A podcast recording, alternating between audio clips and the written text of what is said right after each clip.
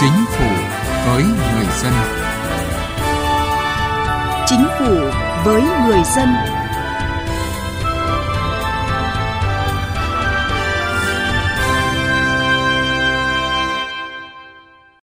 Xin kính chào quý vị và các bạn. Thưa quý vị, tháng 1 năm 2019, Chính phủ ban hành nghị quyết số 02 về tiếp tục thực hiện những nhiệm vụ giải pháp chủ yếu cải thiện môi trường kinh doanh, nâng cao năng lực cạnh tranh quốc gia năm 2019 và định hướng đến năm 2021. Đây là văn bản quan trọng nhằm tiếp tục thực thi những giải pháp chính phủ tập trung chỉ đạo để triển khai một trong những đột phá chiến lược là cải cách thể chế, cải thiện môi trường kinh doanh, nâng cao năng lực cạnh tranh quốc gia. Tuy vậy, làm thế nào để nghị quyết này phát huy được tác dụng tích cực trong thực tế là câu hỏi được đặt ra. Đây là nội dung chúng tôi đề cập trong chương trình Chính phủ với người dân, chuyên đề cải cách hành chính hôm nay. Trước khi đến với nội dung của chương trình, mời quý vị nghe một số thông tin về cải cách hành chính trong tuần. Chỉ số tiếp cận tín dụng của Việt Nam hiện xếp 32 trên 190, đạt 75 trên 100 điểm, ngang bằng với Singapore và Malaysia, các nước đứng đầu nhóm ASEAN 4. Ngân hàng Nhà nước cũng 3 lần liên tiếp đứng đầu bảng xếp hạng chỉ số cải cách hành chính của bộ ngành. Đây là thông tin được đưa ra tại hội nghị trực tuyến đẩy mạnh cải cách hành chính trong ngành ngân hàng, cải thiện môi trường kinh doanh và nâng cao chỉ số tiếp cận tín dụng, tiếp tục triển khai nghị quyết 02 năm 2019 của chính phủ. Thời gian qua, hệ thống tổ chức tín dụng đã chủ động ra soát, cắt giảm, bãi bỏ nhiều thủ tục hành chính, chủ động điều chỉnh, giảm lãi suất cho vay để hỗ trợ doanh nghiệp sản xuất kinh doanh, cung cấp gần 100 chương trình sản phẩm tín dụng hỗ trợ doanh nghiệp với nguồn vốn ưu đãi. Ngoài ra, các ngân hàng cũng chủ động ra soát tổng thể về phí, giá dịch vụ, giảm thiểu nhiều loại phí, nâng cấp hệ thống công nghệ. Mới đây, Ủy ban dân tộc đã tổ chức hội nghị sơ kết công tác cải cách hành chính 6 tháng đầu năm, phương hướng nhiệm vụ 6 tháng cuối năm nay. Trong 6 tháng đầu năm, Ủy ban dân tộc đã đẩy mạnh cải cách thủ tục hành chính theo hướng đơn giản, tạo điều kiện thuận lợi cho các tổ chức cá nhân trong thực hiện giải quyết thủ tục hành chính, tăng cường ứng dụng công nghệ thông tin trong giải quyết thủ tục hành chính. Công tác cải cách tổ chức bộ máy được triển khai theo hướng tinh gọn, hoạt động hiệu lực hiệu quả. Công tác quy hoạch tiếp nhận, bổ nhiệm, bổ nhiệm lại được thực hiện đúng quy định, đảm bảo kiện toàn nhân sự cho hoạt động các vụ, đơn vị. Trong triển khai các nhiệm vụ, Ủy ban dân tộc tăng cường ứng dụng công nghệ thông tin truyền thông, triển khai văn bản điện tử, chữ ký số, chứng thư số, duy trì tốt ứng dụng hệ điều hành tác nghiệp và thư điện tử trong trao đổi công việc, áp dụng các quy trình quản lý chất lượng theo tiêu chuẩn quốc gia. Xác định cải cách hành chính là nhiệm vụ quan trọng, 6 tháng đầu năm 2019, Ủy ban nhân dân tỉnh Quảng Bình đã ban hành 39 quyết định công bố 204 thủ tục hành chính thuộc lĩnh vực nông nghiệp, dân số, văn hóa, thể thao, an toàn, vệ sinh lao động, giao thông, vận tải. Trong đó, công bố mới 61 thủ tục hành chính, sửa đổi bổ sung 96 thủ tục hành chính, bãi bỏ 47 thủ tục hành chính. 100% thủ tục hành chính đều được các cơ quan chuyên môn cấp tỉnh, đơn vị trực thuộc, Ủy ban nhân dân cấp huyện, cấp xã đăng tải trên trang thông tin điện tử và tổ chức niêm yết công khai theo đúng quy định. Cùng với đó, Ủy ban nhân dân tỉnh cũng tăng cường trách nhiệm giải trình và tiếp nhận, xử lý phản ánh kiến nghị của cá nhân tổ chức doanh nghiệp, ra soát quy định pháp luật về thủ tục hành chính, xây dựng phương án đơn giản hóa thủ tục hành chính và đẩy mạnh kiểm tra việc thực hiện hoạt động kiểm soát thủ tục hành chính, đồng thời đôn đốc các cơ quan đơn vị địa phương đẩy nhanh tiến độ thực hiện đề án sắp xếp kiện toàn, nâng cao hiệu quả hoạt động của đơn vị sự nghiệp công lập của tỉnh giai đoạn 2017-2020. Cải cách hành chính với người dân và doanh nghiệp.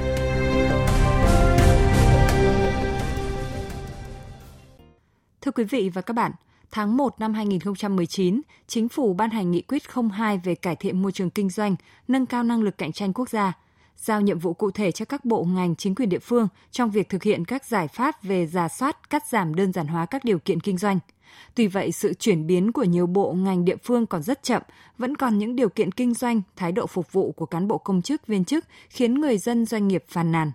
Vì thế, nhiều ý kiến đề nghị chính phủ quyết liệt chỉ đạo thực hiện, đi vào thực chất, không để xảy ra tình trạng trên nóng dưới lạnh. Nhiều chuyên gia cho rằng, nhìn vào bức tranh cải cách thủ tục hành chính ở nước ta hiện nay có hai mảng. Nếu nhìn thông qua các nghị quyết chỉ thị chỉ đạo của chính phủ, thủ tướng chính phủ gần đây, chúng ta đều thấy chính phủ quyết tâm rất cao mục tiêu cũng rõ ràng, quyết liệt với các giải pháp đồng bộ toàn diện. Nhưng đáng nói là kết quả đạt được lại không được như mục tiêu và kỳ vọng của chính phủ. Rõ ràng, việc thực hiện so với chỉ đạo còn một khoảng cách tương đối lớn, thậm chí là rất lớn so với quyết tâm của chính phủ. Nếu khách quan đánh giá thì môi trường kinh doanh của Việt Nam vẫn còn khoảng cách so với các nước đứng đầu. Theo báo cáo môi trường kinh doanh 2019 của Ngân hàng Thế giới, thực hiện đã xác định Việt Nam đứng thứ 69 trên 190 nền kinh tế về môi trường kinh doanh,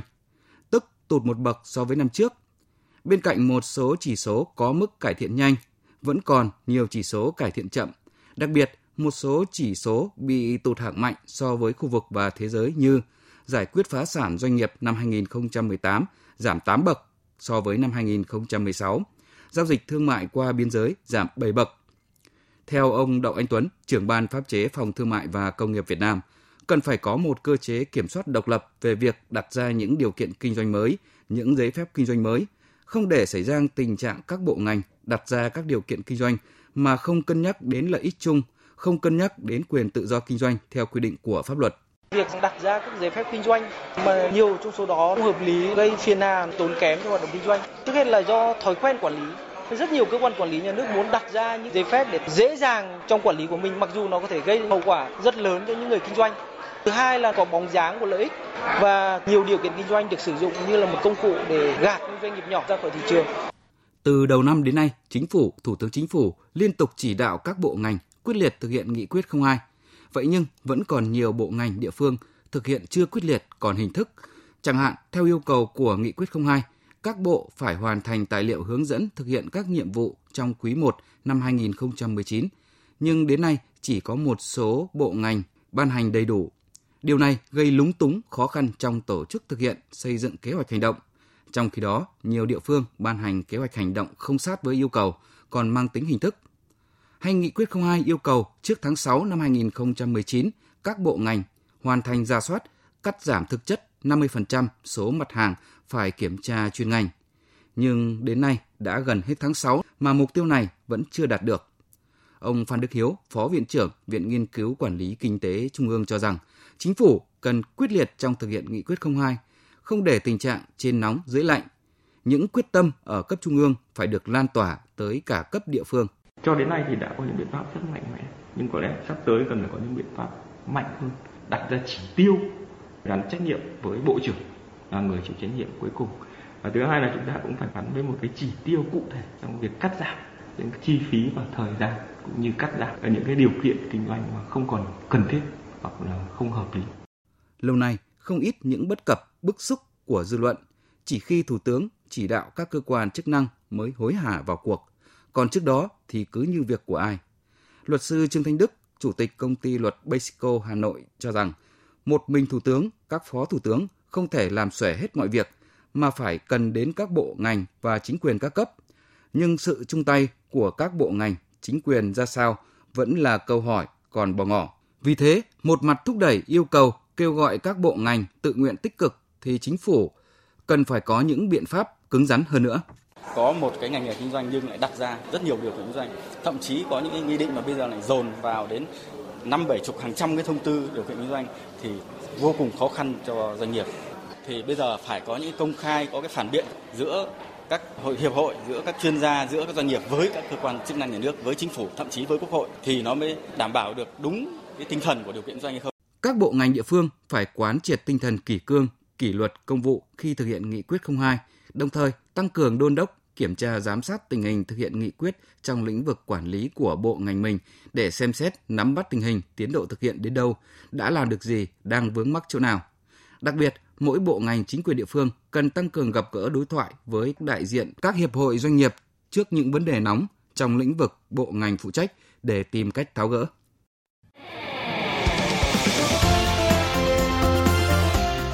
Tiếng nói chuyên gia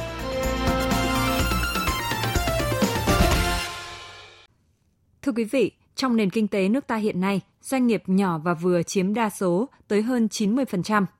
Theo yêu cầu của Nghị quyết 02 của Chính phủ về cải thiện môi trường kinh doanh, nâng cao năng lực cạnh tranh quốc gia năm 2019 và định hướng đến năm 2021, việc tạo cơ hội và điều kiện thuận lợi cho doanh nghiệp nhỏ và vừa đang cần có những thay đổi gì trong tổ chức thực hiện. Để trả lời cho câu hỏi này, phóng viên Đài Tiếng Nói Việt Nam phỏng vấn chuyên gia kinh tế Cấn Văn Lực. Mời quý vị và các bạn cùng nghe. Thưa ông, để hiện thực hóa nghị quyết 02 của chính phủ đối với riêng doanh nghiệp nhỏ và vừa, một lực lượng chiếm đa số trong nền kinh tế nước ta, thì theo ông đâu là khó khăn và điểm nghẽn trong quá trình thực hiện? Đối với doanh nghiệp nhỏ và vừa, các nước nói chung và Việt Nam chúng ta nói riêng, đâu đó đều có ba cái điểm nghẽn chính. Một là về đất đai, hai là về tiếp cận vốn, tài chính, cả vấn đề về thuế, và ba là liên quan đến thủ tục hành chính. Thì cái này của chúng ta rõ ràng là nó đã có nhiều cải tiến thời gian qua, nhưng còn rất nhiều vấn đề, đặc biệt liên quan đến đất đai. Và cái thứ hai là thủ tục hành chính của chúng ta đã quyết liệt cắt giảm nhiều cái điều kiện thủ tục hành chính không cần thiết, đã được cả quốc tế và doanh nghiệp trong nước ủng hộ, đánh giá cao. Tuy nhiên, chúng ta còn rất nhiều việc phải làm, bởi vì là thứ nhất là cái việc triển khai nó chưa phải là đồng bộ ở các bộ, các ngành, ở các địa phương. Thứ hai là thực chất, cần phải thực chất hơn nữa. Và cái thứ ba là cần phải đơn giản hóa theo cái hướng là đúng những cái gì mà thực sự cần thiết. Còn cái gì mà không cần thiết thì có lẽ chúng ta phải cắt bỏ. Và cái cuối cùng phối kết hợp chính sách. Các bộ ngành của chúng ta với nhau đâu đó vẫn còn trục trặc có những việc. Thì hiểu là cùng bộ này, bộ kia và rõ ràng chúng ta xử lý khá là chậm. Cùng với cải cách thủ tục hành chính thì doanh nghiệp nhỏ và vừa đang cần thêm những hỗ trợ nào thưa ông? Tôi thấy rằng là về khâu tiếp cận vốn của chúng ta đã có nhiều tiến bộ trong thời gian vừa qua đối với doanh nghiệp nhỏ và vừa. Về mặt thể chế, ta thấy rằng là về cơ bản Việt Nam chúng ta đã có khá là đầy đủ cơ chế chính sách luật để hỗ trợ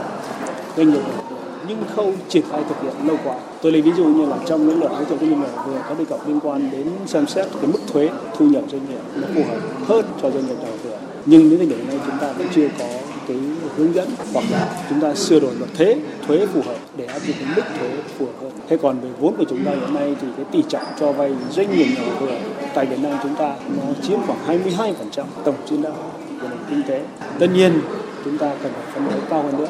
bởi vì đa số doanh nghiệp của chúng ta là nhỏ và vừa. Và tôi cũng hy vọng rằng là với cái sự vào cuộc của các cơ quan chức năng đặc biệt là cái luật hỗ trợ doanh nghiệp nhỏ nó đi vào vào cuộc sống mạnh mẽ hơn trong những năm tới. Cùng với cái việc là chúng ta cải cách cái môi trường kinh doanh thì cái khả năng tiếp cận sẽ ứng độ là tốt hơn. Để các doanh nghiệp nói chung và doanh nghiệp nhỏ và vừa nói riêng à, tiếp cận được những ý nghĩa thực chất của nghị quyết 02 của chính phủ thì theo ông chúng ta cần lưu tâm điều gì ạ? Cái đó thì à, chúng tôi đã kiến nghị. Thứ nhất ý, là cần phải giao cái gọi là KPI tức là chỉ tiêu đó coi như một cái chỉ tiêu kinh doanh, chỉ tiêu điều hành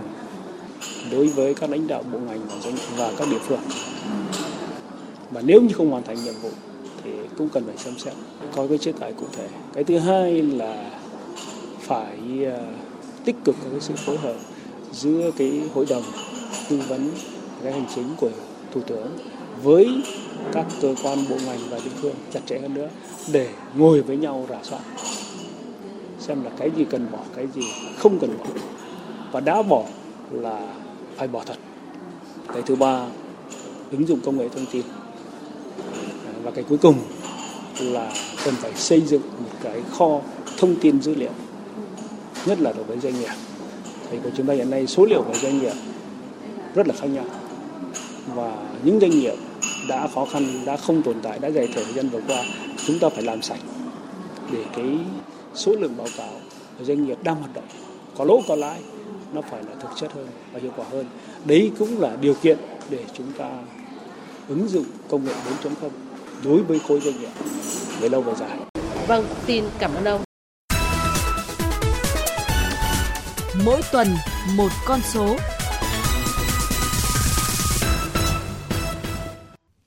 Thưa quý vị và các bạn, giảm 30% thời gian họp hành, sử dụng 100% văn bản điện tử trong các phiên họp chính phủ là những con số được nhắc đến khi hệ thống thông tin phục vụ họp và xử lý công việc của chính phủ e-cabinet chính thức khai trương đi vào hoạt động trong ngày đầu tuần này, 24 tháng 6. Ngay sau đó, cùng trong ngày, Thủ tướng Nguyễn Xuân Phúc đã chủ trì phiên họp chính phủ đầu tiên qua hệ thống này. Một chính phủ điện tử, chính phủ không giấy tờ, không chỉ là những lời hô hào, mà đã dần được hiện thực hóa bằng hành động cụ thể. Những con số không chỉ là mục tiêu đặt ra cho đẹp báo cáo mà đã được minh chứng bằng việc làm. Tuy vậy, chuyển từ một phương thức làm việc truyền thống sang một phương thức mới cần sự thay đổi mạnh mẽ và bứt phá về tư duy, với mục đích lớn nhất là phục vụ người dân, doanh nghiệp tốt hơn. Trong một ngày, trung bình một lãnh đạo sở phải họp 3 đến 4 cuộc họp. Với 4 người trong ban giám đốc, chỉ trong 6 tháng đầu năm, lãnh đạo sở phải dự hơn 2.000 cuộc họp. Đó là con số trong báo cáo cách đây 2 năm của Giám đốc Sở Kế hoạch và Đầu tư Thành phố Hồ Chí Minh. Sức ép về các cuộc họp là có thật đối với lãnh đạo không ít sở ngành các địa phương. Họp hành nhiều đến mức không còn thời gian làm việc vì lãnh đạo bận họp nên việc của người dân và doanh nghiệp bị chậm trễ, ách tắc là điều hiển nhiên. Vì sao phải họp nhiều? Năng lực yếu, ngại trách nhiệm, phân công phân cấp không rõ ràng, chức năng trồng chéo, thiếu liên thông, ứng dụng công nghệ thông tin kém là những lý do được các chuyên gia chỉ rõ.